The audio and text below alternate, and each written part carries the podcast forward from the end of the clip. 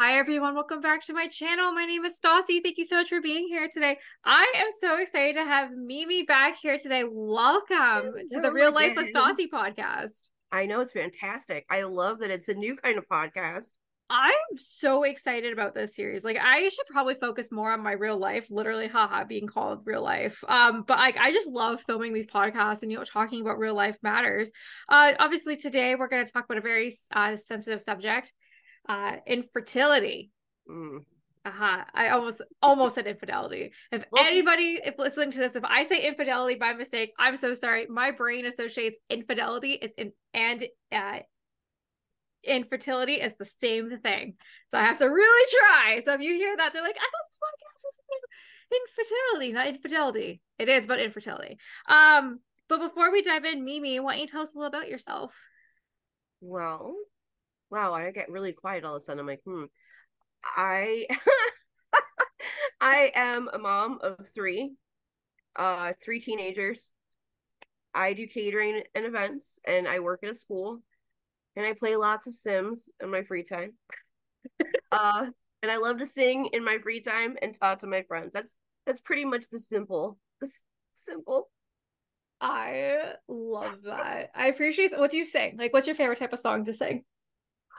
You know, I like emotional ballads. Mm-hmm. I do. I love like my favorite part right my favorite part. My favorite song right now is um that part and I feel like it's going to be and I can't remember the name of the singer.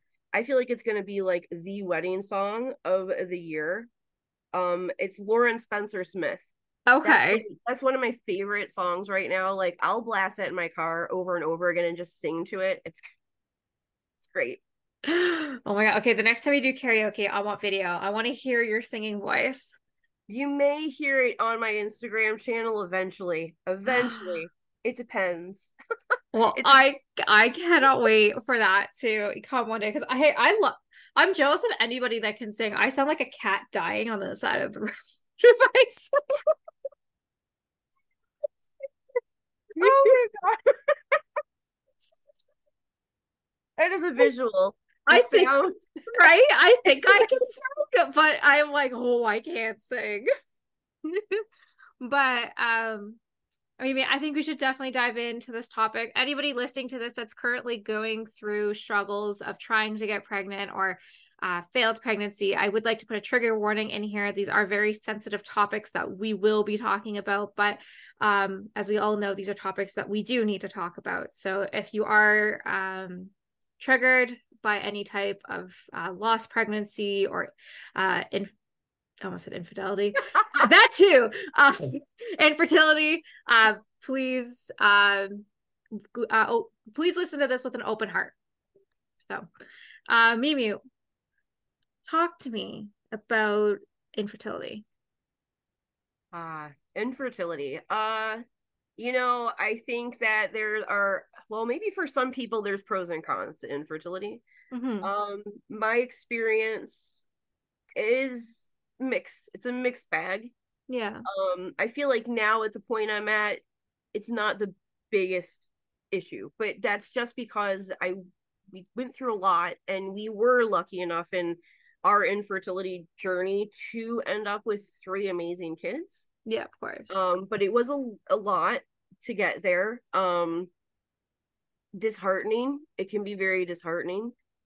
Um, as a woman, like we were talking about before, you you have a world that's always telling you, you know, like a lot of these what they call what do they call them trad wives, which I think is kind of weird because like I feel like any wife is a is a wife in their yeah. traditional sense, but you have a lot of people who are like, oh, you know, your most important role as a woman is to be a mom and to be a homemaker and to do all these things and considering the fact that there are so many women who struggle with infertility mm-hmm. and can't do that, I feel like it's very hard because you do feel very incomplete when you have a world telling you that that's what makes you complete.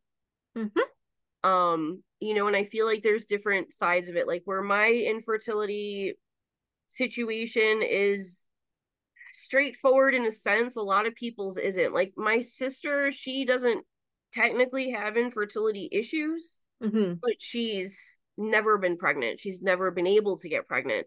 but she also has extreme endometriosis, which causes Oh, problem for her. yes. Um, but you know, everybody's is different. Where with me, mine started and I knew that it was going to be an issue by the time I was 15 years old. And by the time I was 17 years old, I was told that I was never going to have kids. So there was a lot going on at that point in time in my life where I really had to decide what I wanted to do or if I was going to make any effort down the road yeah. um to get there. No, I, I, it, it that's gonna be hard, especially at 17 to like look you down in the eye and it's like, you can't have kids. I know we talked a little bit beforehand and I really loved, not, I mean, loved your story. I mean, I, No, I I, I don't, you- I don't love that you went through that, but I, I liked like you sharing your story. Do you mind sharing with everybody listening? Like oh no problem. from start, from starting from the beginning of like, like when you knew there was a problem. so when I was younger, um, I started going through puberty probably around normal time that most people do. Mm-hmm. Um, but my sister, she got her period like when she was 13, and all my friends were getting their periods when they were in seventh grade. Um, and I was the only one who didn't have mine, which was again very it was that's hard, I think, as a as a girl because all your friends are talking about how they got their period and this is happening and that's happening. And I kind of was just like, Yeah, that's that's great. I got mine too, but I really didn't Yeah. because you felt like you had to. And then like my mom took me to her OBGYN at 15 because I still hadn't had a period. And the OBGYN, there was only so much they could do at that time. Um, they did blood work, they checked my pituitary, my thyroid, the hypothalamus, but everything came back fine. Yeah. Um, I had no, I had ovaries, I had a uterus, but you know, they had to do basic ultrasounds at that time because they couldn't do internal at that point. Um, and even like a regular exam was was not happening. So in that time of my teenage years, the only kind of exam you could get was the other side. I'll Yeah. just I'll be as nice as I can about that. Um, so that's an experience for sure at 15. Mhm. Um, and then by the time I hit 17, I remember in my senior year, the doctor put me on like a combination. It wasn't birth control, it was kind of like birth control, but it was like 30 days of estrogen. And then like the last like seven days was progesterone with it Okay. to see if that would give me a period. And although I did like shed lining, I did not ovulate. I didn't get a period. It Oh, didn't okay. change anything for me. Um, and again, I had kind of gone through portions of puberty. So I was just stuck in that pre-puberty state. Like my body, everything was stuck there. Um, so they started doing more ultrasounds and stuff once I hit 18. Still couldn't find a reason, and they just told me when I was 17 that I just wasn't going to have, I, I wasn't going to be able to have kids. They didn't have a reason. There was no underlying cause. Just my parts were there. They didn't work. Yeah. Um, even the endocrinologists, they couldn't figure out anything at that time. So I did leave it at that at that time and I did focus on other things. Um, I went to New York, I did Broadway workshops, I would, you know, was doing things that I thought were gonna be, I guess, fulfilling. Yeah, of course. Um, and I came back, and although this is a part that I didn't share in my story, my ex-boyfriend before Kevin, he knew my situation. Um, I was on birth control from like 19 until I was like 21 because they thought it was important for me to shed my uterine lining Yeah. because I wasn't doing that on my own. So what happened was is I would do the birth control and on that blank week I would shed uterine lining but I would not ovulate. Okay. Um, so what was happening though is I would have the same menstrual cramp problems as my mom did and my sister did hmm and they were debilitating. Um so and it was hard actually because when I was 17 it scared me even more because my mom was diagnosed with stage 4 cervical cancer on an Oh emergency room visit. Oh my God. She was hemorrhaging all the time. So any part of that scared the ever living crap out of me. So I talked to my doctor and they told me not to do the blank week. So I was just on birth control. And my ex boyfriend used to tell me that I was the perfect person for someone to cheat with because I couldn't get pregnant.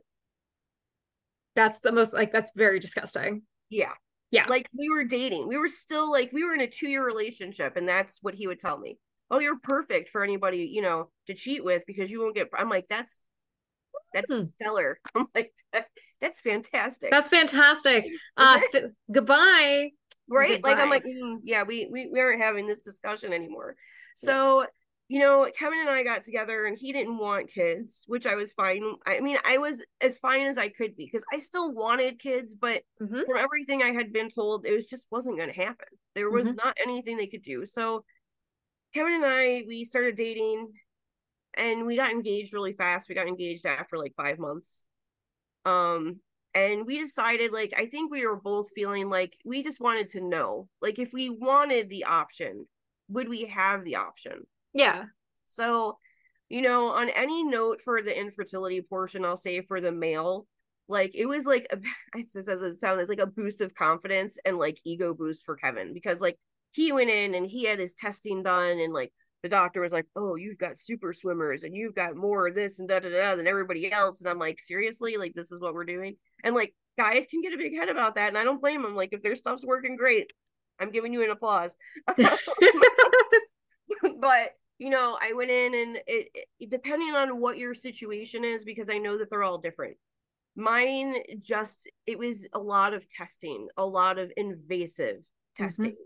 Mm-hmm. Um, like I was saying at HSG testing, yeah. where you're in the room and they flood your uterus and your fallopian tubes with fluid and they clamp yep. everything off and leave it there because they want to take x-rays to make sure that your fallopian tubes are wide open um Sorry, so, I just like I'm literally feeling that in my ovaries right now. Like I am just picturing it, right, right up in my throat, right? You're like so we um ended up at the, this time so this was 2000 when we started doing fertility it was 2000 the end of 2002 okay. Um beginning of 2003 so they put me on repronex which um as we were talking before like if your insurance if you're not with a big company and you don't have like stellar group insurance even now and i could be wrong because it's been like 14 years since i had to do fertility but even you couldn't they wouldn't pay for your medication or certain medications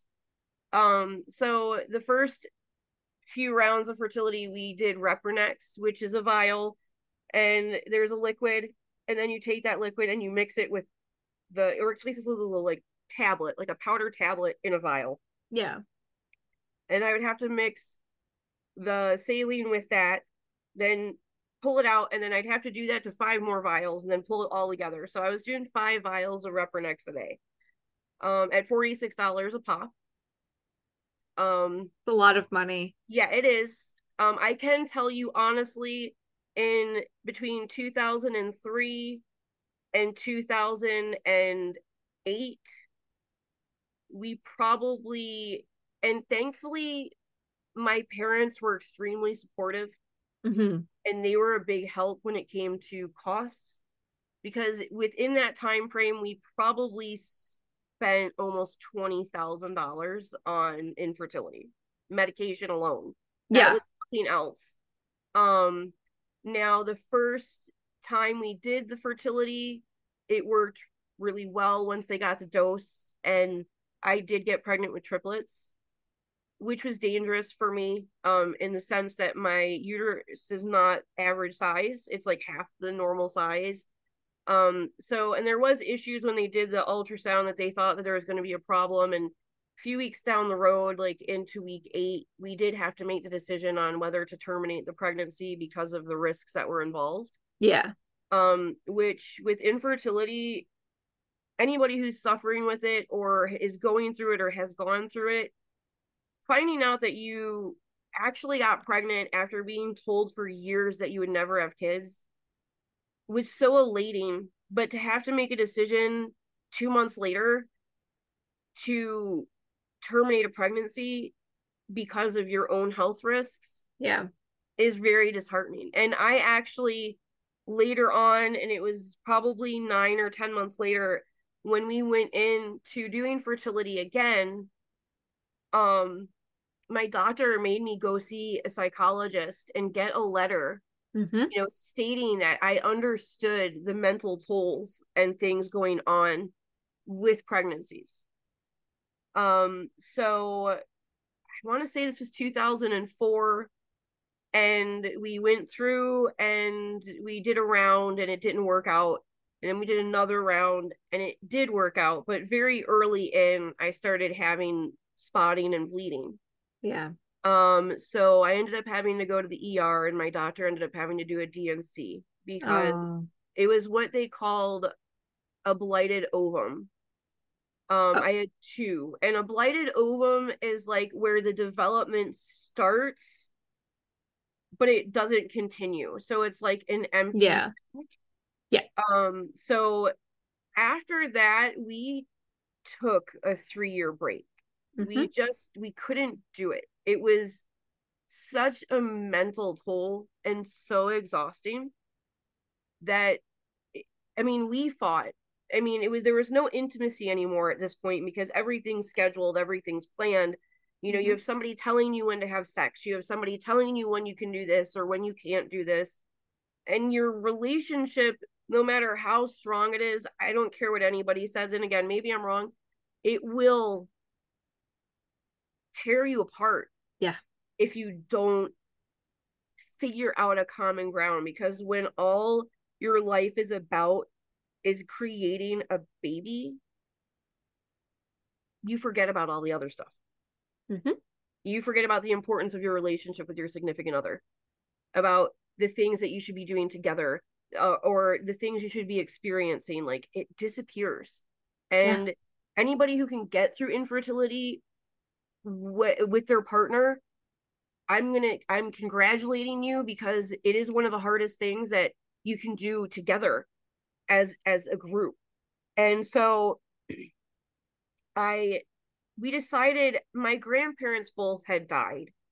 Um my grandfather passed away in 2005 and my grandmother passed away exactly 6 months to the day after him. Okay. And i took that really hard because i really had wanted my grandparents to be there when i had kids uh, yeah and they were such an intricate part of my life and after they passed away, I went through a really hard time personally. Um, and Kevin and I made, and although it probably wasn't the right time to do it, we made that very rash decision to like let's let's jump into this again and mm-hmm. let's just go for it. But I ended up going to a different doctor. Okay. Um, they put me on a medication that was similar to Repronex, but this was four years later, so it was a little bit lighter, and it was called Menopur. Okay but it was the same concept. Okay, still at this point, they still had no underlying cause for my infertility. Mm-hmm. Again, it was just I had all the parts. I was stuck in a pre-puberty body, but no one could tell me why. Um, so we went in and they went in with the hope that, oh, we won't have to do a lot. And they started with one vial. And I was like, you know, I had to do five vials of Repronex when I was doing Repronex. I'm just throwing that out there. I'm not the doctor. So it ended up getting to a point where we were on five vials of Menopur. yeah. Day. Um, and this was a little different. It was five vials the same way, an injection into your abdomen once you got everything ready, mm-hmm. which again is kind of a toll taker. And if you're mm-hmm. not comfortable with poking yourself, I got comfortable with it. Now, with our first round of fertility back in like the early 2000s, my mother in law, God love her, she'd come over and she would do the shots for me. Yeah. Because I would sit there and I would try to do it and I just couldn't do it. Um, but fast forward to 2006, I got used to it. Yes. Um, and you know, we went in and then once everything was working okay, but it started working too well. So what happens is with the Menopur, any kind of hormone replacement therapy, you run the risk of getting ovarian cysts. Mm-hmm because you're producing so many follicles. Yeah. And you have to wait for those follicles to get to a specific size before you can do this HCG injection to trigger your ovaries to release the eggs to get into your business, you know? Yeah. Um so we went in and we this was our second round with the with the Menopur and my doctor was like, "I'm really sorry." She's like, "But you're developing ovarian cysts." She's like, and your follicles are just not big enough. She's like, but you're going to have to do your HCG shot because they had to release. Yeah. Well, or else I was going to have problems. And I was like, well, this really freaking sucks, you know. I've been doing this. I'm like, I don't, I don't, I told Kevin, I'm like, I don't think I can do this again. You know, I don't, but we did the HCG shot. We still, you know, I always feel so weird because I'm like very like weird when it comes to intimacy to start with. Yeah. So, so I'm like, you know, we still had sex, we still tried, but we yeah. didn't really think anything because they already had told us don't expect anything at all mm-hmm. because we had to do that shot so early. But this one was a little different to where two weeks into it, you had to do another shot of okay. the HCG. And we ended up I ended up getting pregnant. Holy shit. Yeah, I, I did. I ended up getting pregnant. Not only did I get pregnant, but I only got pregnant with one baby, and that was Mason. Okay. That's my oldest. How did and, you feel in that moment? Like, how did you feel after every struggle you've gone through, every invasive test, every dollar you've spent, every fight that you may have had trying to have this baby? You are now pregnant. Like, like were you in disbelief, or were you like, oh my god? Like, I was very panicked because I had gotten pregnant in the past doing the fertility, but both times it did not turn out well. Mm-hmm but neither one of those times was it just one baby. Yeah. Um, so I was a combination. Like part of me was like, this can't this can't be real. You said that this wasn't going to happen. You said that there was no chance that I was going to get pregnant with this round. And as time went on and I go in for my checkups and my levels were going up and I so here was the problem, right? So everybody knew at this point that I could get pregnant with the hormone replacement, right? Yeah. But what happens when somebody gets pregnant? Your body starts going through changes. Changes, yeah. Because you're a fully producing woman, mm-hmm. your body's going to do what it's supposed to do when you're pregnant. So what they didn't know about me is what was going to happen when I did get pregnant. Because oh, okay. my body didn't work on its own when I wasn't pregnant. Yeah. So the funny thing was is that my body when I got pregnant with Mason, it knew what to do.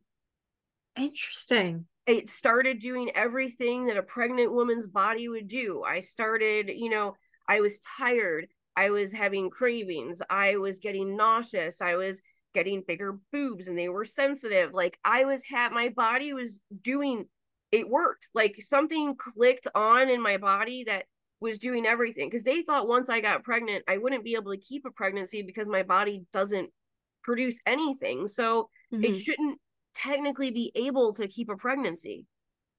But somehow it was working, and my OBGYN was like, I don't understand what's happening. He's like, but you're a tank. Like, my body was like handling pregnancy, like nothing that he had ever seen. Like, I didn't have health problems. I didn't have bleeding. I didn't have anything going on. It was very surreal. Yeah. Up until week 31, when I went in for an exam and they could see Mason's head pushing up against the inside of oh. my cervix. And I was like, oh God, this isn't happening. Like I'm we've gotten this far. This isn't happening. And I ended up getting put on bed rest right? And got put on bed rest. And of course, of course, in Mason fashion, he came a week late. But because everything is very small and like my pelvic area, like when you go through puberty, that changes as a woman. Mm-hmm. Because I didn't go through puberty, my pelvic bone and space did not change. It was still pre puberty. Oh my God. So it was like 12 hours of hard labor and then a C-section because I couldn't deliver him naturally. No, because he would he would have gotten stuck. Yeah. Yeah. So once I had him, within eight weeks, every ounce of hormone that had been running in my body was out and depleted. And my body reverted back to the pre puberty thing it was doing. I put on like 30 pounds it was insane. Like my body was just like, oh, okay, there's no baby in there. Let's just go right back to what it was doing, which was nothing. Huh. Um, and then because of having Mason and not having the hormones to get everything back to where it needed to be, yeah, I started getting a lot of abdominal problems, a lot of abdominal pains. I ended up in the hospital a lot. And when Mason was about six months old, my OBGYN said, I hate to say this, but if you and Kevin want to try to have any more kids, he's like, I'm just gonna say to you right now, it's time to fish or cut bait. Yeah. Because they wanted to do a full hysterectomy. Mm-hmm. Because my parts weren't working and they were just there and they were doing nothing but causing problems because they weren't working. Yeah. Um, so we did fast forward our our choice. We weren't going to have any more kids right away. We wanted to wait until Mason was a toddler, you know, at least. But here we were, he was not even a year old, and we were jumping right back into fertility. Oh my God. Yeah. So that like is another thing with infertility. Sometimes you get forced in a position, especially if you want to have more than one child. If you're having a lot of issues getting pregnant, sometimes you do get forced into that. And so we started and like things weren't working out like they did with Mason. We did have uh, like two rounds that just didn't work out and like we could only afford really to do one more round and and that was what we did mm-hmm. and it was the same role it was menopur five vials a day and i did that for about 12 days so, and I think at that time the Menopur was like $58 a vial. So, um, so we're, we're going to do quick math here just so everybody listening because I'm trying to okay so you, you did five vials a day for yes. 12 days for, for 12 fi- days. for 58 bucks. Yeah $58 per vial that was that's $3,480 yes. That's a lot of money. Like my insurance covered my HCG shot which was lovely. But it didn't cover the rest so that was a little uh, little hard. Um but like with the twins i did i did end up third round we got lucky again. Mm-hmm. and i got pregnant with liam and noah. Yeah. Um again my body kicked into overload and it did exactly what it was supposed to do. No one can still understand why but it did what it was supposed to um with them it was a lot harder because it was a multiple pregnancy and my uterus is half the size and we had yeah. minor issues with mason. No one really knew what was going to happen. So like the first like 18 weeks of that pregnancy it was a guessing game what was going to happen if my hormones were going to stay where they needed to what were we going to do? Because i was in the hospital i'm not i kid you not every week with the twins because i was dehydrated and I was like my ketones were bad and my whole body was just they were sucking everything out of my body. I had nothing else to give. Mm-hmm. Um and at like 21 weeks I got put on full bed rest with them because oh I was having a lot of problems. So here's the the part about they sent us in for what they call non-stress tests and NST every Saturday when I was pregnant with them. And I remember for like the last eight weeks, I kept saying to them, it's just really painful. It's a lot more painful than I remember. I said, I can't even move my legs. I couldn't even move my legs. I couldn't open my legs. I couldn't roll over in bed. I couldn't do anything. And they were like, Well, you're just not used to having a pregnancy with two babies, blah, blah, blah, blah, blah. Fast forward to 35 weeks into my pregnancy, which I can't even believe I got that far with twins, especially with infertility problems and one of the main concerns was is my uterus going to be able to do what it needs to do with the infertility? It turns out with the twins it was not able to do what it needed to do and my doctor sent me to the hospital that day and they did an emergency c-section because my uterus was so stretched out that the oh doctor said he could read a newspaper through it. Holy shit. Yeah so i would have ruptured because my uterus couldn't handle it and then like at that point my doctor said i don't think any pregnancies are going to be smart after this. Yeah um now here we go we fast forward to now level 44 in life. My kids are 14 14 and 15 i still struggle with problems because of the infertility and my body's doing like weird things now at 44 because of it that I wasn't doing when I was a teenager. Like because of the infertility and no hormones it's almost like my body's going some weird pre-puberty again.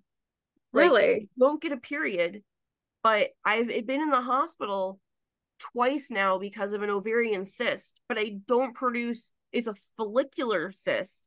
Oh but I God. don't produce eggs, so I don't know how I have a follicular cyst. Cyst, yeah. Um, so this is news. Like I'm not sure. Like my hair went from straight to curly. Not sure how. but like they they still like now it's like they want me to go to an endocrinologist because it's been 14 years and there's more like things that you can learn about it and mm-hmm. you know mm-hmm. is it possible that there was endometriosis but they never had seen that it's just my case of infertility was just there was no answer now after the twins those hormones left my body and it was crazy like when i was pregnant with them i lost 20 pounds because they had literally lived off of me yeah but my again my hormones that were working for pregnancy ceased to exist and i blew up by like 30 pounds i started having pains in my abdomen again and what they don't warn too is hormone replacement isn't just a toll physically on your body the mental toll that it puts you through mm-hmm. is insane and i say this as candidly as possible that when you have those problems, they will compound and compound. And the physical problems you have then roll into like mental situation that you have. And you do start to question a lot of things like should I have had kids? Like, was there a reason why I wasn't able to have them without help? You know, like everybody's like, oh, it's God's plan. I used to hear it all the time. Yeah. Like, oh, well, you know, it's God's plan. But if it was God's plan, then why are there scientists? And then why can people do fertility? You know, like, yeah, you know, it's a very back and forth battle with that. But even up until the twins got into like two, I battled it all the time. I would doubt myself as a mom because I didn't have them without help it wasn't like Kevin and I like just got pregnant one day or you know oops you know I'm pregnant. It wasn't it wasn't like that. So anytime like I think it makes you overly obsessive mm-hmm. to a point because I'll be candid when I say that when the kid when the twins were like 3 years old I ended up in a mental hospital because they thought I had all these issues mentally but it was hormonally that I had the problems with. And for years, I was on a multitude of mental health medications when it was a problem with my hormones that yeah. no one still has figured out. See, what irks me in all this is there's not enough testing when it comes to women medicine. If it was if males couldn't get pregnant or if they if they were getting pregnant and they couldn't it, the cure would be in a fucking vending machine they would yeah. be protesting. They'd be writing like they're they'd be like like it's the man. Like we, we gotta but women it's like oh well you're fine. Like it's not yeah, that it's, bad know, it's always it's always the plan right? It's always a plan. But yeah. here's the kicker. The infertility problem i have right? If you research it it comes up in men. Yeah. Not in, not in women. Like women usually have it because of underlying reasons and i don't have any of the underlying reasons the kicker to it is for a male having the problem I have, yeah, they just have to do hormone replacement therapy. Yeah.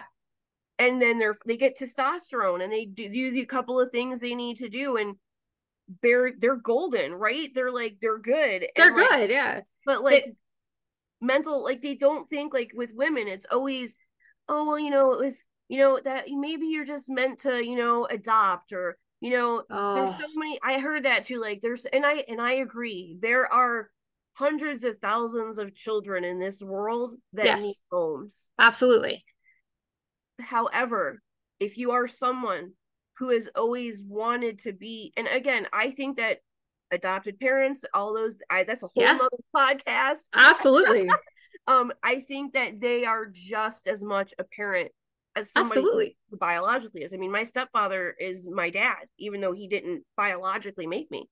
Yeah. Um, but they don't think about how it affects the woman. Like it's always like, mm-hmm. oh, I'm so sorry that your, you know, your wife can't have babies. Really? Like, yep. Like, so what's he supposed to do? Like, dump his wife because she can't have kids? What is this like Game of Thrones era? Right? Off with like, off with her head. She can't it wouldn't kids. be like how wrong would it be if you saw somewhere in the news wife leaves her husband because he couldn't give her babies. Oh my god. You know? Yeah, that would never happen. No, it wouldn't. But No. you would damn sure hear about it. You know, if it was like, Mhm. they would no. I mean, it doesn't matter. Like men are all the time like, oh, they're just uh procreating, and I'm not. I don't want to be like, I don't want to sound sexist because like my like Kevin, like he Oh, was yeah. like, that- like like I said, he got a huge ego when we went in to start infertility you Mhm. know but you know another thing that isn't talked about with infertility and it's not just with women because like we could talk forever about the infertility situation when it comes to women and how it affects us Yeah. but one thing that i do think and this is the only area i feel that they don't discuss enough for men Mhm. And not when they're infertile because i know that that is really hard for men too Yeah. I, I can only imagine it's got to be just as hard for a male as it is for a woman. Um, but they don't talk about how going through infertility with your wife affect or your significant other, however you're doing it, Mhm. affects the male. Like, how Yeah. is that affecting them? Like everybody's like, oh, you're going through so much as a woman. Oh, you have to do this. Oh, you have to do that. But no one through our infertility challenge ever said to Kevin, how are you doing? Like, how is Yeah. this affecting you? How is it affecting your relationship? How is it affecting anything in your life? You know, because his mom would always be, oh, you know, they don't have to have kids, you know, they could be fine without them. But if it were her daughter in that situation, it would have been a completely different story. Mhm. So it I feel like that is a portion that does get kind of disregarded. But like another thing too is that there isn't I can't imagine that here we are in 2023 and they don't have more answers for women with problems. Yes. Isn't it like 67% of the female population in America has infertility problems? Mhm. And that's that's amazing to me because what is causing the problems? Yeah. My my personal like with me I think that it could have been something that was triggered on a like on a level as a child maybe because you can like and maybe I just haven't found the unlock for it or maybe I am finding it in my 40s and that's why I'm having such body changes. but 'cause I'm But not going maybe you're eh, because eh, you could be potentially going through early menopause. well technically that- I've been and- in early menopause since I'm 15. That's okay. Yeah, I guess I guess that's So, I guess that's true. Here's like the side for the infertility. Like when I got ran over by my vehicle, right? Because of my infertility problems and because of the hormone problems, Yeah. my bones are like a preteen. So they're they're bendy. oh, So when I got ran over, where the doctor said it would have been better if my femurs would have snapped, which I don't find that that would be more pleasant, but he No. said that that would have been better. When the vehicle ran over my legs, my femurs bent. hmm. So that caused more of a problem than Yeah. had they snapped. So there are like my whole body at 28 years old, I was already diagnosed with um osteopenia. Um Oh my God. because I don't have estrogen in my body. I don't produce any of that stuff. So bone wise and body wise, I am I mean like it's ridiculous, but I am perpetually a preteen and even like my attitude and my mood swings are very much associated with what you would go through when you're in pre-puberty because my body is stuck somewhere between pre-puberty and pre-menopause that's a huge variant. Yes. Yes, it is very it's like Oh. night sweats but my hair is curling you know? I'm like i can tell you i and, and i say this as somebody who struggled with the infertility all my life i have taken more pregnancy tests in the last three years than i ever took doing fertility because my body is going through such weird changes because of the infertility and hormone problems which is crazy. Uh, but maybe I wanted I want to thank you for sharing everything with me, and thank you for sharing your experiences. And you know, like we like we need to talk about it. Um, I haven't gotten to anything like that crazy. Uh, when me and Jason first started dating, I knew uh, he really wanted kids. Like that was like like he took me to a bookstore on our third date, and he told me he's like, I used to buy I like I he bought books like Oh. kids books so one day he could read them to his Oh. child. Um at that point i was like i don't want kids. Like i was 23 you guys years old the opposite of us. Yeah because well he was he was he's three years older than me so he was 26 i was 23 i had just lost lex so like it was just a completely um like i wasn't like i was not in the, the mind space but i like i took the steps right away of being like okay like can i even have a kid like is that even in the realm because if i can't have a kid I can't be with this man because I will never want him to look at me 30 years down the line and hate me because I couldn't give him what he wanted. Which I think is normal for anybody in that that position even though yeah. I feel like I don't think he would have felt that way, but I can understand that. I mean, you don't want to be the cause or what right? you think is the cause of someone losing what they always wanted. It, exactly. I didn't want him because like like I at the end of because like I always wanted to be a mom um yeah. when I was with my first boyfriend. Like I was like my goal. Kind of like, you know, you said like I like when you were a kid, like you wanted to be a working mom. I never had like I, I have step siblings, but no like really siblings of my own. But I have like step nieces. I, I got yeah. really close to them and I like I I wanted to be a mom and um, unfortunately, my ex took that away from me, and then I wanted to claim it back, but I was just so scared of having another miscarriage, and then it happened.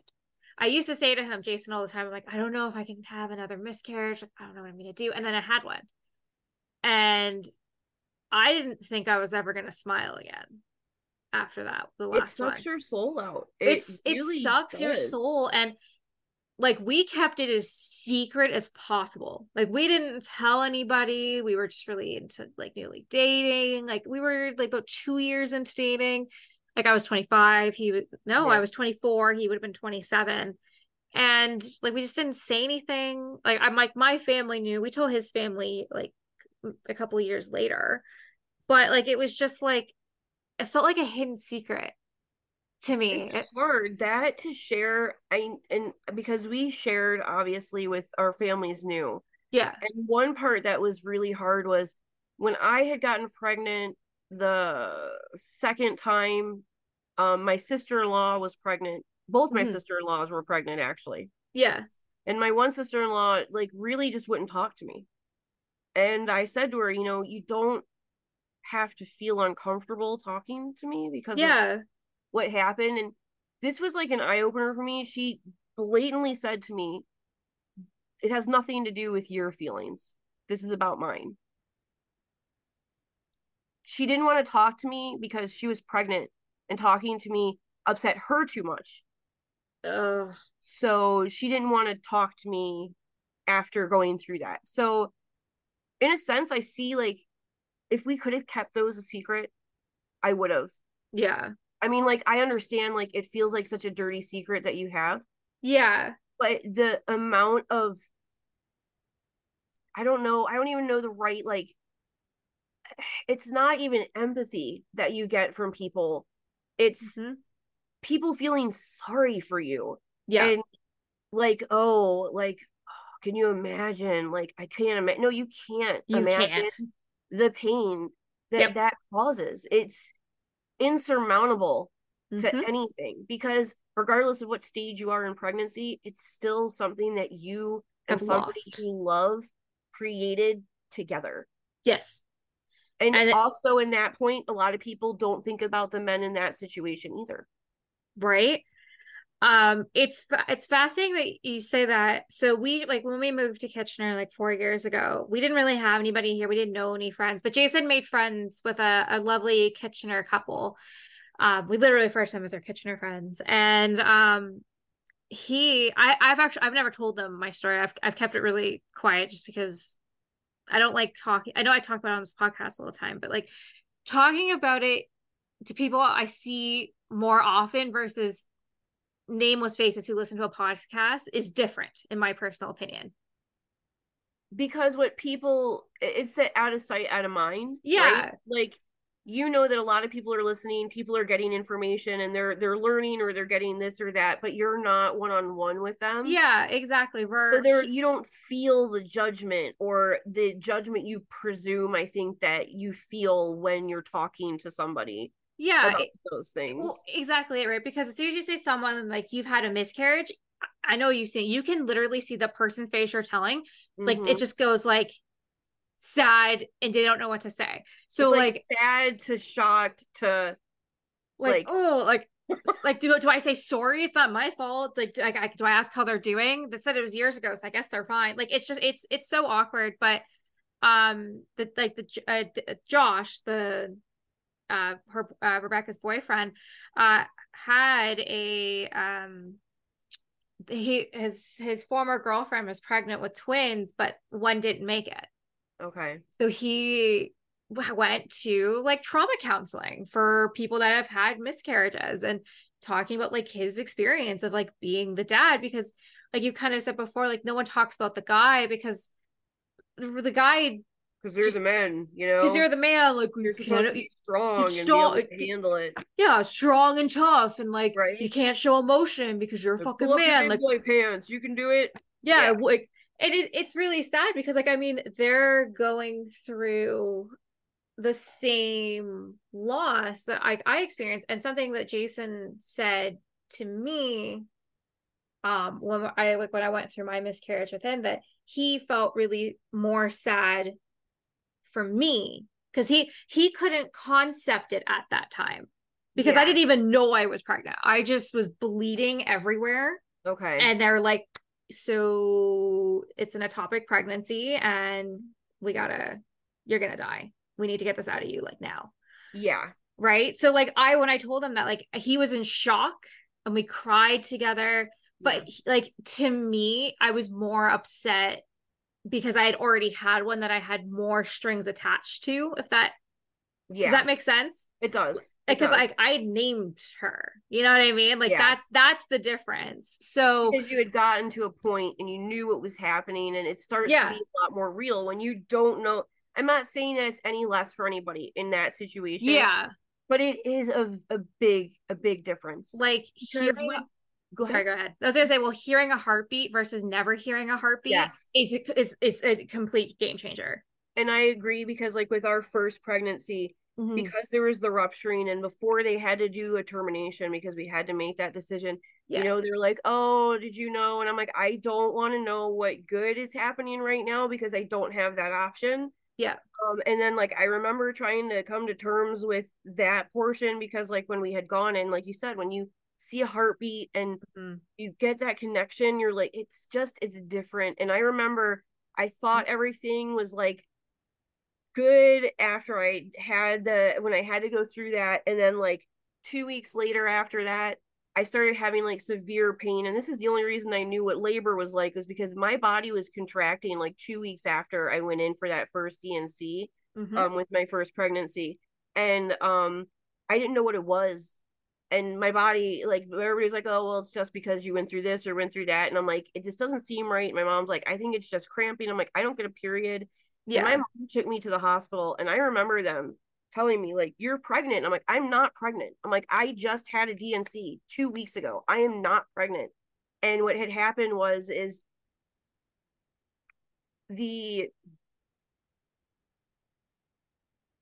when they did the dnc it wasn't 100% complete oh my god so all of the tissue and, and matter from my pregnancy had gotten caught in my uterus oh my god and so when I was in there, they wanted to do an exam and they were like, Do you have something inserted, like a tampon? And I was like, No, I don't get a period.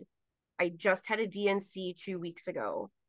And Kevin walked in right as they, like, of course, my legs are up in the stirrups and I'm sitting there. I'm in freaking so much pain. I'm grabbing onto bars. They're shooting morphine and like Demerol into my IV Yeah. and my mom's sitting there and kevin walks into the emergency room just as they reach and like he said that and this is this is very like i'm gonna say this right now this is very graphic Yeah. he walked in to see uh, basically two cups probably like whatever my uterus could hold of blood go everywhere because they dislodged a huge Mhm. mound of what and, and what was our kids and that's horrible to say but that's what it was That Yep. was what really mentally took me over the edge after that first one. Because you know, you struggle with infertility and you go through that and you think you're getting past that hurdle and it Yep. happens. So I understand like you go in there and you're bleeding, you don't know what's going on. And then you have I know ectopic pregnancies can be extremely dangerous. Mm-hmm. And I can't imagine, like, even though you didn't know you were pregnant when you went in there, that's not a lot of time to process. No, like it, it was literally like I was in there for like a couple like hours and they're like, yep. So like, cause I got, I got rushed through really quickly because like, like you could literally like put my hands under and collect the blood. Like it was Oh pouring, goodness. pouring out and they're like, yep. So this, this is it. And this is what we're going to do. And I'm like, okay. And they did it. And I like, I went home and I sat in the tub with the water as cold as I could possibly handle. And I cried for about an hour. And Jason sat on the, sorry, I'm getting emotional on the other side. okay. And um, we didn't say a word to each other because we didn't actually know what to say, if that makes Yeah, sense. There's nothing to say to There, that. there was nothing to say. And I just looked at him and I just kept saying I was sorry. That's all I just kept saying. I was like, I'm, I'm really sorry. I think it's a natural reaction. I mean, it wasn't Yeah. something that you did, but I get it. You feel like it's something that you did wrong. And I'm Yeah. emotional. So if we're both a crying mess, then We're- we're both crying We're mess. both crying at this point. But Um, yeah, I just, it's hard. Like you try. I mean, I want to say I don't know what your situation is, and I'm going to ask you that in a minute. But I said I'm asking you. I'm asking you questions. No. that's, that's fine. Um. so my friend, a good friend of mine, growing up, I always thought like her and her boyfriend were together from the time we were like 19, yeah. and I was always concerned. Like they had unprotected sex every time they had sex for years Mhm. years. I mean, a decade. And she never got pregnant, ever got pregnant. Yeah. And like they were married for like five years again. And they, she not, but as like a, like a, I say like a sunshine to anybody going through this, like where I, and I know she didn't do fertility, she didn't do anything. I don't know what her lady problems were, if there were any Yeah. or they just got really lucky for 15 years i don't know about that um but she does now have Yeah. sons and they're like in uh third grade and like they're a lot younger than my kids um but like i feel like like with your situation is it that they think that you might have or is it because of like pos pcos pos ah, really really getting there. Um or like do you have like cyst issues? Like So it's ovarian cysts that are, it's like the number one problem right now is okay. they're getting really big. So like in December, it was 11 centimeters. So I had one side that was 11 centimeters, and then on the other side, I had a five centimeter cyst. No, are 11 they follicular cysts or are they just oh like They're not follicular, like they're they're just like fluid. It's just basically okay excess fluid that like my body was just like um uh what can I what's what's the word I'm trying to say? collecting. And then they would just get to the point where they would burst. You're looking And at me are like they caused by something like are they being caused by They're- an underlying issue they're caused by hormones. So I produce too much estrogen for my own good. look see you could have given me some estrogen I would have totally would given you some good, and then estrogen. i'd be good and then look pro- solve all the problems there Right. So I I produce too much estrogen, Okay. or I could go the opposite route. I could produce not enough. It's not regulated, and Okay. the only way to really do that is being on birth control. Um, I was put on birth control at a really young age because Okay. I was a dancer, and you can't, you know, God forbid, you know, yeah do anything. So want to make sure Um, everything stays the same way. yeah so that like i was put on yaz which completely like destroyed me because they didn't have enough studies about yaz. So that was like the literally birth control that they did that. So that really destroyed everything kind of down there and kind of it didn't stunt it in any way shape or form but it kind of like accelerated it faster. Okay.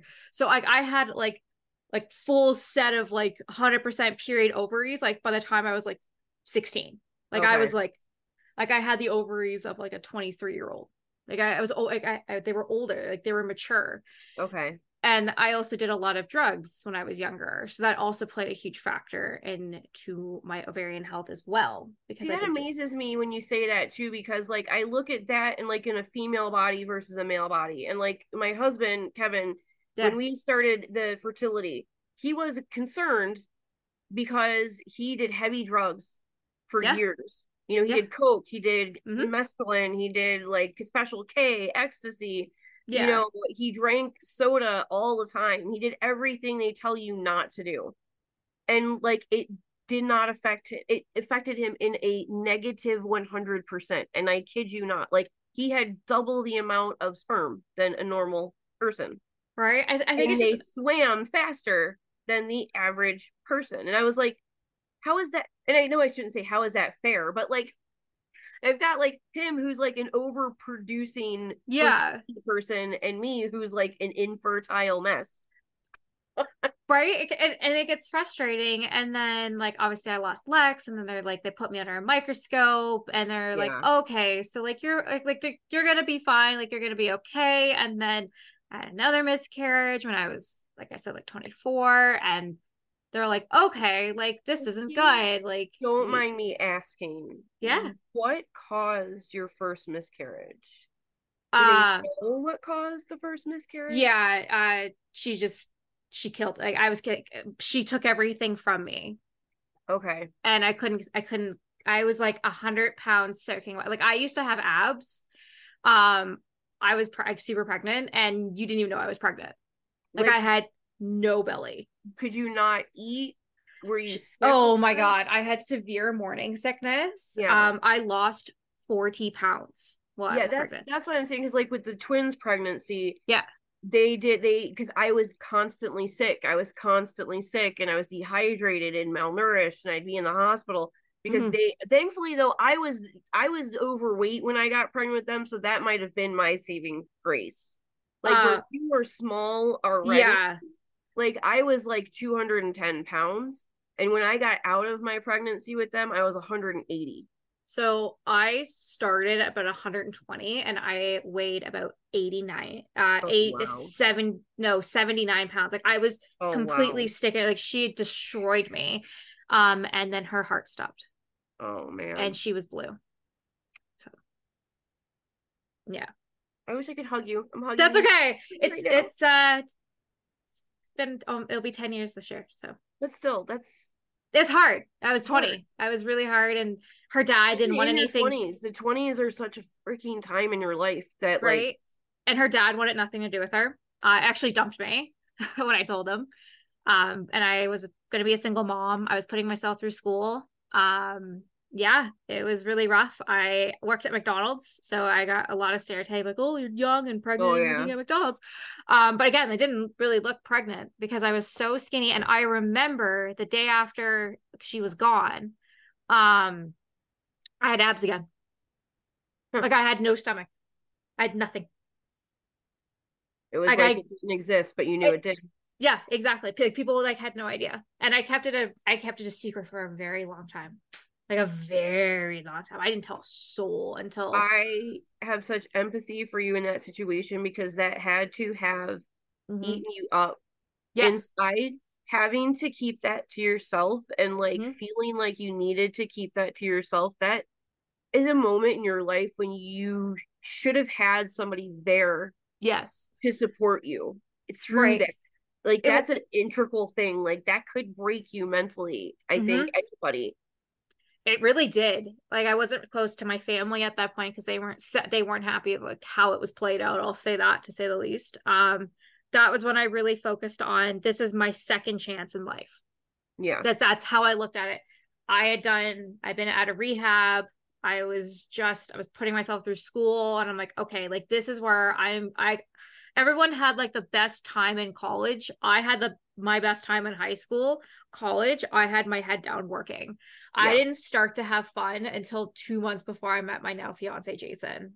Before that, like I had my head down. I was always continuously working. I was so like I, it's so disgusting to say this now, but I'm so thankful that like I wasn't a mom at 20 because I wasn't going to be ready. And Yeah. I think about all the time. I'm like, I like her, like her father would constantly always be in my life. I wouldn't have been able to move to the city I live in. I wouldn't have been able to do the opportunities. And I know that's so gross to say out loud because like we're talking about like a, Well, a child that's not here.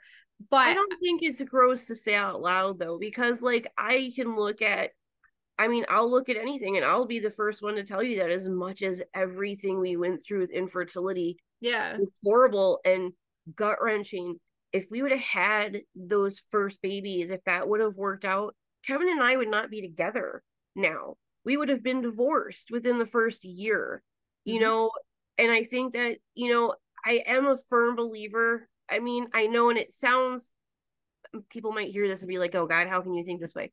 But I do believe, whether it's good or bad, everything in your life happens for a reason. yes, And although at the time that it happens, we may not understand why, we will see why later on in our lives. yes, Like, I really see that every day when I look at the kids and I look at everything that my hormone situation has caused for my body, my mental health, and everything. And I look where I am now, and at 44 years old, I am living my best life. yeah, You know, I'm, I'm meeting great people like you. You know, I have my husband and I, and we have a really good relationship, and it's probably stronger now than it's ever Mhm. been on an intimate level, on every level that we've had. My kids are growing up. We got really lucky, and they're amazing. And I couldn't imagine my life without them. yeah, But everything happens for a reason. And what you went through, it's not disgusting to say. You're not saying that you're happy it happened. no, You know, you're not saying that. You're so glad that that- what you're saying is is in hindsight, hmm the universe knew yeah, what you were capable of and and what you weren't capable of. Exactly. And I, I think that's like it's a, a way i look at it now. Like this is like the first like the last couple years since i've been doing rose chronicles i actually finally had closure because i got to tell her story like i got Okay. to i got to like make whatever she wanted the, the life that i couldn't give to her but i made the best See, life now it makes more sense. Now Yes. Rose Chronicles makes a lot more sense. yes Although it's probably gonna make me cry even more now. because like there were But- scenes that like I would like I she went dress shopping and stuff and like I know that like that's something that like I'll never get to experience but like I got to tell it in Rose Chronicles of being like okay You know, I didn't get to have that when moment. it comes to that though. I look at like my kids now and I always say like the two pregnancies I had prior to them were both triplet pregnancies, right? When Yeah. one was the blighted ovum and the other one was the other situation. And I always say that that was really just the three kids I have now and Mason did not want to show up with his brothers. I do believe Yeah. that some things come full circle. And I do believe that there will come a time when you and Jason do have a child or have children. yes And I do believe that you will, and again, this is my belief. Maybe I don't know if everybody looks at it this way, but I do believe that you will get her back. Maybe not the same, but that Different. makes sense. You know what I mean? Like Yeah. I look at Mason and I look at Liam and Noah, and I know in my heart of hearts, the reason why I handled losing six babies is because I look at them and know that they're the three babies that have tried to come this many times. hmm And I did end up getting them, maybe not the way I thought. But that goes with that whole positive thing where when you're looking out and you're trying to put that stuff in the universe, you don't realize what you're bringing to yourself until you take a look and step back.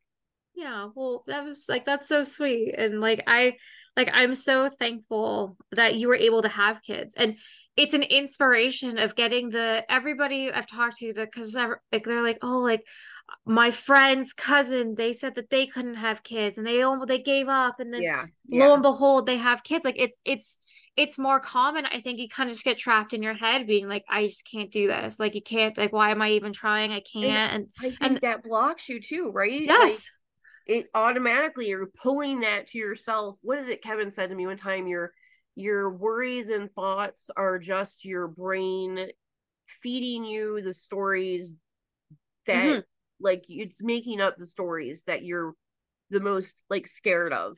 Like it's just like your imagination and he said it in a probably better poetic way than I'm trying to put it. But but like I think like a lot of women that and men too, like you get wrapped up in that and mm-hmm. it's your only thought. And like I think you can stress your body out into kind of just shutting down. Like, yes. dude, I want to do this. Like, why are we doing this? What's what's the point of doing this?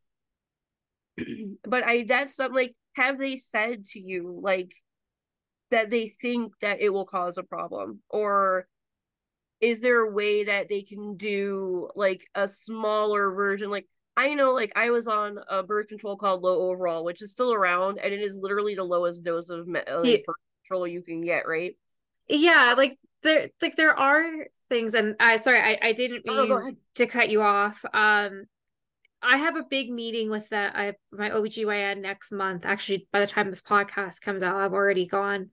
Um, and we're gonna talk about like next steps of okay. they need to from the last time when I when I saw the doctor, they're like, your ovaries are bruised from the amount of cysts that you've had from over the years. Like the damage that's been done.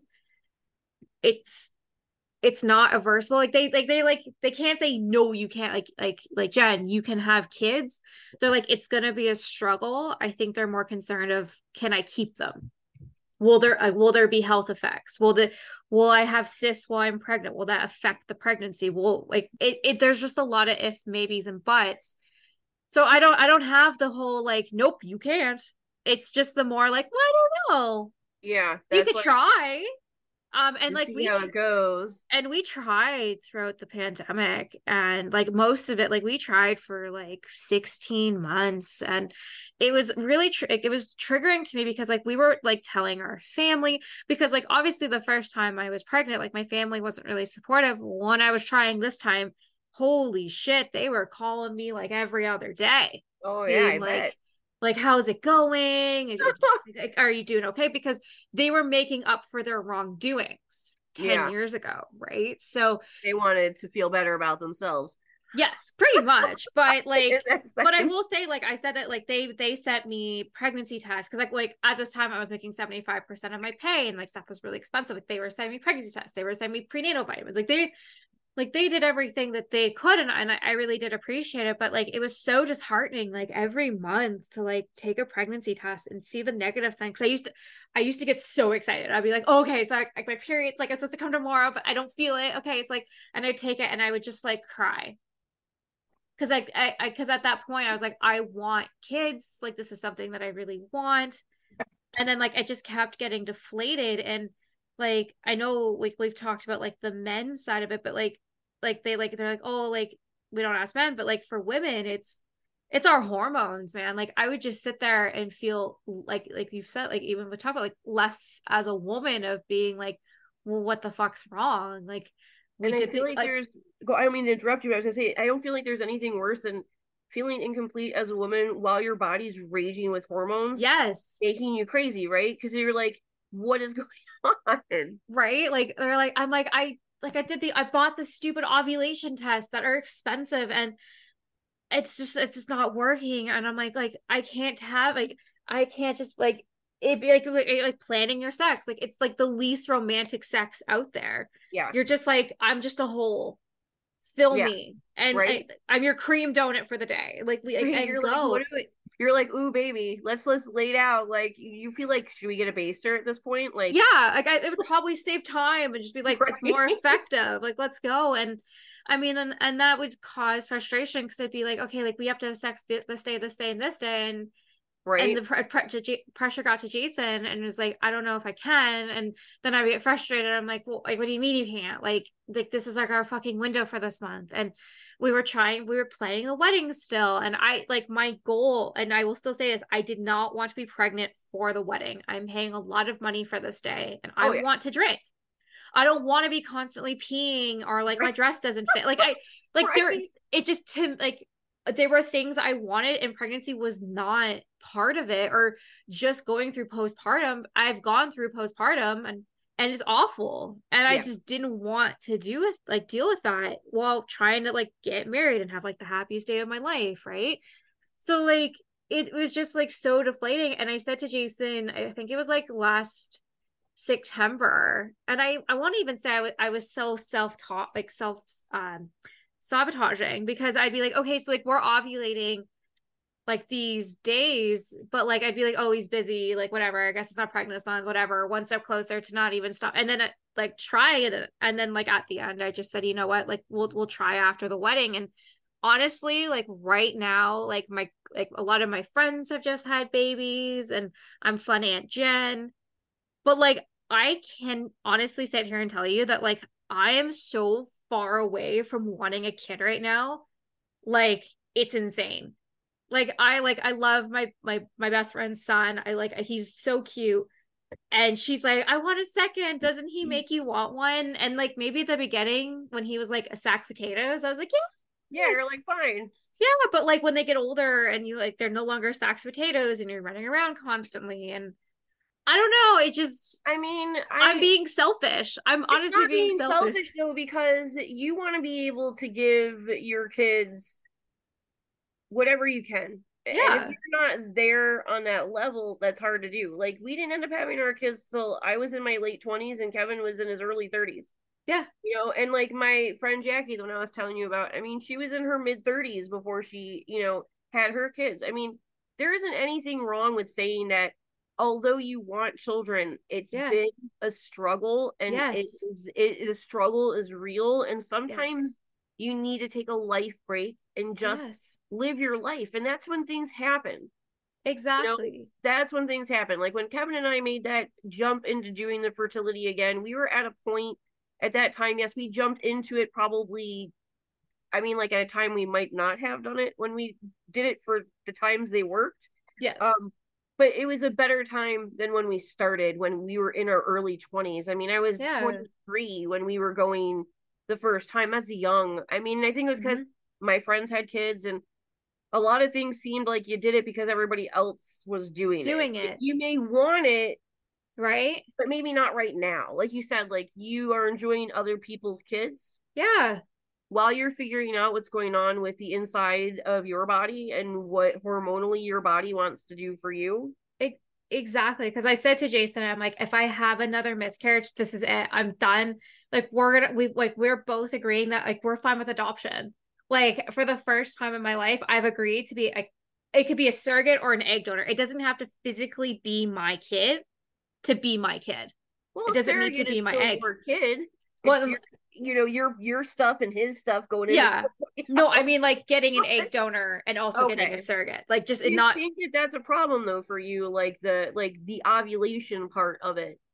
I don't yeah, I've had I've been told I've had bent eggs, I've had cracked eggs, I've had fine eggs, I've had small eggs, I've had big eggs. I no one can tell me yeah. a definitive answer about it's an my unknown. Eggs. And I it's... do feel your pain there because like I said, I'm 44 and I still do not yeah. have a definitive answer as to what my infertility is what I could do at this point to make my body nicer to me because of the infertility. Yeah. It's a crapshoot battle. Oh yeah. Um, now, when you said they, they talked about like if you were to get pregnant and like if there was still a cyst issue, I know that my mom had a, a uh, ovarian cyst when she was pregnant with me. Yeah. Um, and they kept monitoring it. Now this is like the late seventies, so they didn't have as much as they've got going on now. Um, but like after she had me, that was when her cyst ruptured. Um, mm-hmm. so like I don't know how they can keep track of that. Like now, if that's like an issue, or if maybe like you get into a point because your body is ready, or at, at the time yeah. you do, maybe your body is going to do exactly what it needs to do then. It, exactly because like everyone keeps asking me they're like so like what's gonna happen and i'm like nobody knows because i haven't had a successful pregnancy yeah. with an ovarian cyst attached. Yeah, i don't know. hard it's hard to give an answer on that. Like it's like like i said like any of the pregnancies i've had like it was a big consensus that no one even knew if i was going to be able to carry a pregnancy. When you have trouble getting pregnant yeah. that's just your first step and i don't think people realize that. Like yeah. once people get pregnant who have had problems whether it's been years of trying and they get pregnant or this mm-hmm. that or the other thing people automatically like once you're pregnant are like oh we're out of the woods but that's just the beginning. That's that's literally what i keep saying. I'm like i've had i've lost a child on kind of more both ends of it being sooner like didn't even know to further along. Yeah. Like i said to jason like we are not telling anybody until i am alive and the baby's alive on the outside. Yeah. It's going to be a secret. And he, like, he's like 100% i agree. You're gonna be like clear simon she kept her pregnancy secret until like the eighth month yeah, I'll literally be in midst podcast, be like, "Yeah, guys, I gotta go. My water broke.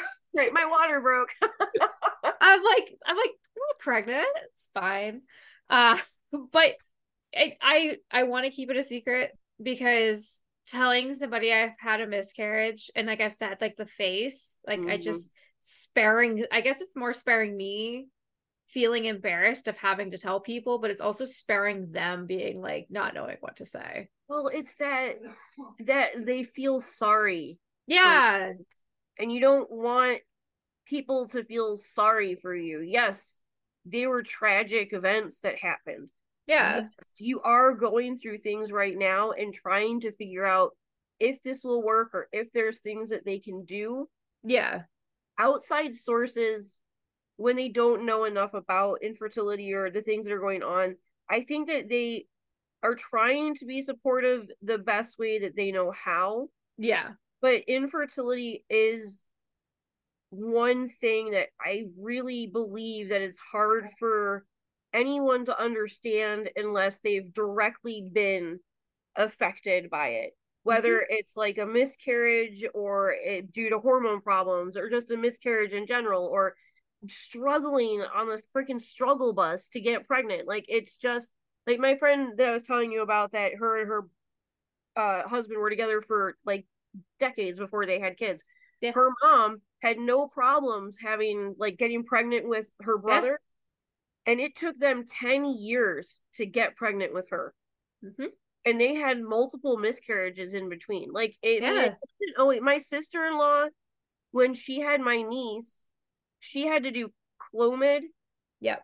Because like my bro- my brother had issues. Yeah. I guess. Um so she took Clomid, but literally like 5 or 6 months after she had my niece, she got pregnant.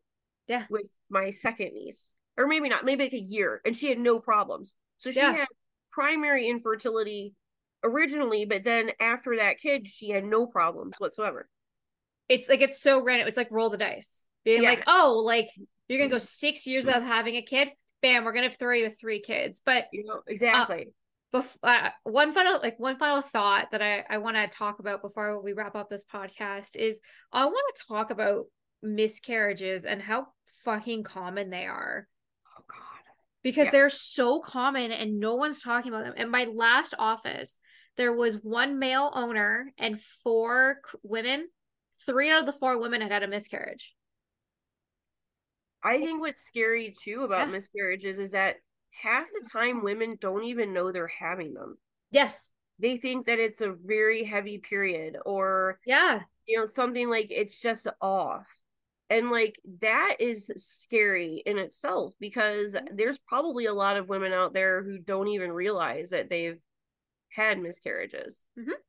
And oh it's it's it's so like it's weird to think about it like that because you're like how would because like this the Karen answers how do you not know and the guys are yeah. like how do you you don't especially if you no. have a heavy flow like yeah if I showed you because uh, it was earlier this month I had a cyst burst and oh, oh. my god it was I should have gone to hospital I didn't I was just being greedy because they were just gonna give me morphine but the hmm. fluid got trapped and the fluid the fluid gets trapped in my body Okay. If it's really big, like where is it going to go? Yeah, it's just sitting there. It's just sitting there. So it, it eventually will make its way down and it'll come out. Oh. Yeah. So cyst that's fluid. super pleasant. No, well, I'm just sitting there and I'll I'll just be sitting on the toilet or in the shower and like the cyst fluid's just flowing out of me. Yeah, you're like, this is great. This is like water breaking, but no baby. You know, yeah. it's like those things. Right. Like, my mom because of like they found out when they did a hysterectomy and everything when she had her stage four cervical cancer. Yeah. Um, that she had severe endometriosis. Like her uterus, her uterus was like stuck to other parts. Yeah. Um, and like it was weird because for as long as I could remember, my mom was always like uber heavy flow, like hospital pad flow. Yeah. Like double hospital pads. Her and my sister were always the same way. And like, you know, my nan used to tell me that I brought things upon myself. This again goes to the universe because like when my sister went through puberty and started doing that stuff, I was like, I don't ever want boobs. I don't ever want a period. I don't ever want to go through this crap. And what happened? I, I yeah. didn't get a period and I didn't get those, you know. Yeah. My sister, you know, but it's like you don't think about like what what your body is doing on the inside that you don't even know about. Like that's mm-hmm. what is creepy. Like when I went to the hospital in December and they were like, "You yeah. you have a you have an ovarian cyst." I'm like, "How do I have an ovarian cyst?" Yeah. Well, because I told them I said it feels like I'm like ovulating, but I don't ovulate, and they're like, "Oh, well, you were right. You're ovulating. You have a, a follicular cyst." I'm like, I don't ovulate. I don't have a period. I don't shed uterine lining. I don't do any of it. So please give me a medical reason why I have a follicular cyst on my ovary. That was like seven millimeter centimeters. It, centimeter. It was like almost as big as my ovary because my ovaries are tiny. Yes. And like it didn't go away. It was still there when I went like the following month having pains, but I had pancreatitis, which is stupid. Um, and they were like, well, I said I was in for a cyst. They're like, well, you still have a cyst. And the only reason they found the cyst originally was because they did like a CAT scan of my abdomen. Yeah. And but again, I'm like the the the female yeah. body is like I don't know. Now, have they suggested that you see an endocrinologist? I think that's something that in July might okay. be the next well, might be the next step because at at this point they're like you're a prime candidate for a hysterectomy. And I was like, yes, get these fucking ovaries out of me. I understand the risks that go involved, but I cannot live with the pain. So like I got my period today, which is awesome. And hmm. by awesome, it's terrible. um I have already taken a T3 four Advil, two Midol, and I'm still in about a seven out of 10 out of pain right now. Uh. And I would say a seven is low. I would say, like last month when I knew I, ha- I was going to have a cyst burst because I was in so much pain, I average about an 18 out of 10 for pain. Wow. I can't stand. I can't sleep. I can't walk. I can't move. And the pain will last 18 to 20 hours straight. Oh, Jesus. Imagine like like the highest pain level you can imagine. Double that for 18 to 20 hours. And I like again, I can't sit down because I'm in pain. I literally will will walk. Like I'm gonna go to bed early tonight because it's not guaranteed that I'm not gonna wake up at one in the morning in chronic pain from 1 a.m. to 2 p.m. tomorrow. That's that that's gonna happen. I know it and I'll be taking so many drugs. Have you and tried naproxen? Pardon? My mom used to take naproxen. Okay. Because I've... it was a muscle relaxer, so it would l- lower her cramping. Yeah. I think uh, like the over the counter is Aleve, but like she would get prescription naproxen, like 500 milligrams from her doctor. So yeah, because so she'd be the same as you. She'd be freaking chowing down on pain stuff, trying to yeah. get rid of the pain. Mm. Um, they actually gave me morphine. They're they I have prescribed morphine to take it, but I can't take morphine while I'm at work. Yeah, that's that's not functional. No, it's it's not, right? So I'm like, okay, well, there's nothing I can do. Like I found the perfect cocktail is two 12 hour Advils and a Midol every four hours. And I, because I was saying my OBGYN, I'm like, you're not concerned with the amount of liver damage I'm doing. And they're like, well, your liver seems fine for now. You're young. I'm like, yeah, but if I keep doing this for another 20 years while I have my ovaries, we're going to have problems. Yeah, that is a problem. And there has to come a point, and I think it's another thing with any infertility or any hormone problem. Yeah. Is there has to come a point where your body has to come first because. Yes. What good are you going to be if you're not around? Or what good are you going to be if you got freaking fatty liver disease because of all the junk you had to take? You exactly. know what I mean? I mean, like you can only do so much, and I hate saying that when we're talking about you know trying to be positive and, and infertility and things, but I anybody who's human, anybody yeah. has a limit. There has to be a limit. And I just like I just want to put it out there for any woman or any man with hormone problems or mm-hmm. infertility mm-hmm. problems that it's okay to have a limit. Yes. And there are things that we want in life. And again, if you've done everything you can, if you've done everything in a medical way you can, in a science in a scientific way that you can to try to reach those goals and your body just isn't doing it mm-hmm. you can and again i think a lot of people might think this is easy for me to say because i do have kids of my own now mm-hmm. but it wasn't without difficulty and it wasn't without trauma. And if we wouldn't have gotten to that point we would have still ended up being parents maybe not the way that we thought we would be parents. Yeah. But i think that anybody who is motivated enough and is open minded enough that when they realize that there is a point in your physical and emotional and mental full being that you need to stop listen to those cues and don't feel like you're less of a person because yeah. you couldn't naturally make another human being. Yeah. I mean, there's been babies made in test tubes for crying out loud. I mean, there's surrogate options. I know that yeah. any option is an expensive option, but infertility is expensive and not just on a monetary note. It's expensive and like we said, emotionally, it's expensive mm-hmm. mentally, it's expensive physically. You're spending every ounce you can. So mm-hmm. when you look at the ends to the means, there are other options they're still going to be expensive and everything to somebody with any infertility or hormone problems that are having trying to have babies or going through miscarriages and going through the struggle if you look at what you are going through and and what you could still be going through you become more open-minded to the other options that are out there because i feel like once you have an infertility problem or a hormone problem automatically it's like tunnel vision and it's like well i can't i gotta have a baby i gotta have a baby i don't want to adopt i don't want to do this all the mm-hmm. things that you were open to before you had an infertility problem or yeah. before you started trying to have kids all of a sudden seems like it's a zero because only one thing is going to make you a parent yeah but i think that we all learn at one point in time that it takes more than just parts a and b yep. to get C, you know? I could not agree more. And I think that is a perfect place to cap off this podcast. Mimi, I want to say thank you so much for coming on here and thank you for sharing your story. Of course. I mean, we need to talk about these things. Yes. We need to because if you look on Instagram or TV shows that everything is amazing. And you're yeah. like, look at my amazing pregnancy. Like it's so awesome. And like we had no belly. Like, oh my God, like we had no problems. It's my husband it, blew in my ear and I'm pregnant.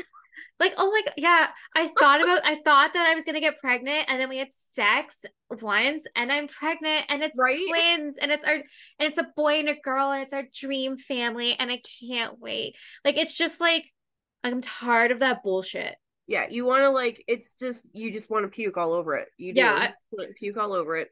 Right, and it makes it like, oh, you're not happy for us. No, I am happy for you, but like for the rest of us, fucking mere mortals trying to get pregnant or trying to navigate everything and more stressed, and they're like, we don't get it because it was a perfect pregnancy, and you're like on the other side, you're like, hmm, I can't even get pregnant, or can't even try to right? get pregnant, or I can't even afford to try. Well, and that is like, isn't that like the rub right there too, right? Like, yeah things are so like they cover all these things but when it comes to like the, the the baby is it's like well it's going to be really expensive you know it's okay that your neighbor is like you know having unprotected sex with like five different people and having babies all over the place but yep.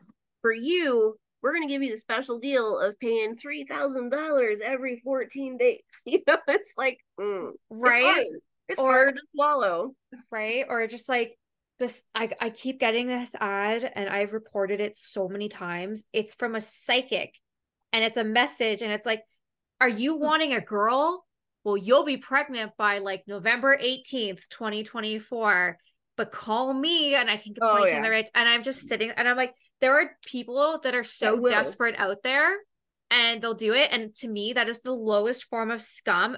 A prying on a, a couple trying to have a baby. Okay, my mom used to go to psychics all the time when I was trying to get pregnant, and they'd be like, "Oh, she's gonna have a girl, and this is gonna happen," or blah blah blah blah blah.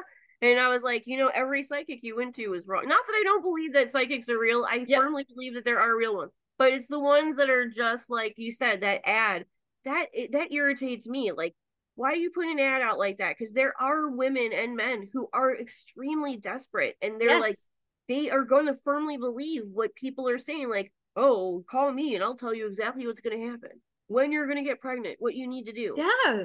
well if you have that ability then you should be a doctor and you should be going and making your money there because Exactly. Not being a fucking psychic. right Well, I could keep going, but we should probably cap this off. Um, Mimi, thank you so much for coming here today. This is usually a spot where I let people plug things. Do you have anything you want to plug?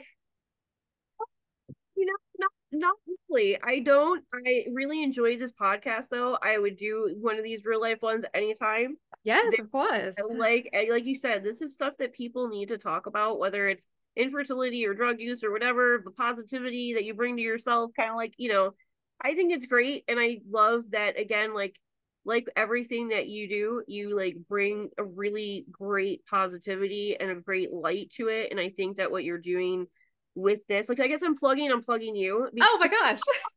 because I think that you took like something you were doing and now you're adding like the real life portion to it and like Mhm. I think that this is great. Like I've never got to do an infertility talk with anybody because everybody gets really uncomfortable talking to me about infertility. And um I just I really I'm going to plug you hard here like I just think that you're this is going to be a big thing because I think you're just going to have a whole bunch of topics and a whole bunch of people that are really going to help start. Like this is where it starts. This is Mhm. where it starts to make a difference. The people who are going to listen to this can hear our banter and our our sad moments and be like, "You know what? It is normal. It's not not normal." And Mhm. I think that's what's great like about these podcasts that you're adding into the mix and like making like a staple is that people are going to start looking at this stuff and not just see it as like a status quo or like a faux pas that you can't talk about. Like I hope that anybody that listens to this gets something out of it Mhm. other than just feeling like crap about themselves because they think that there's something wrong with them. Well, Mimi, you're gonna have me crying over here. This is why I love you, and you can come on like every podcast. I need to keep you in my pocket. yeah. Well, you know what? Anytime, anytime I'm free, you know that I love doing podcasts with you. It's always fun. Well, thank you so much for uh, that very sweet message. I just thank you for sharing your story with me because that is just and that's another thing like you're not afraid to share that and I think that that's a big thing. So thank you for sharing your story with me too today. Well, thank you. I just I want to spread as much information and I hate I, I mean I plug other podcasts and this one please go listen to the OBGYN one that would would have came out last week.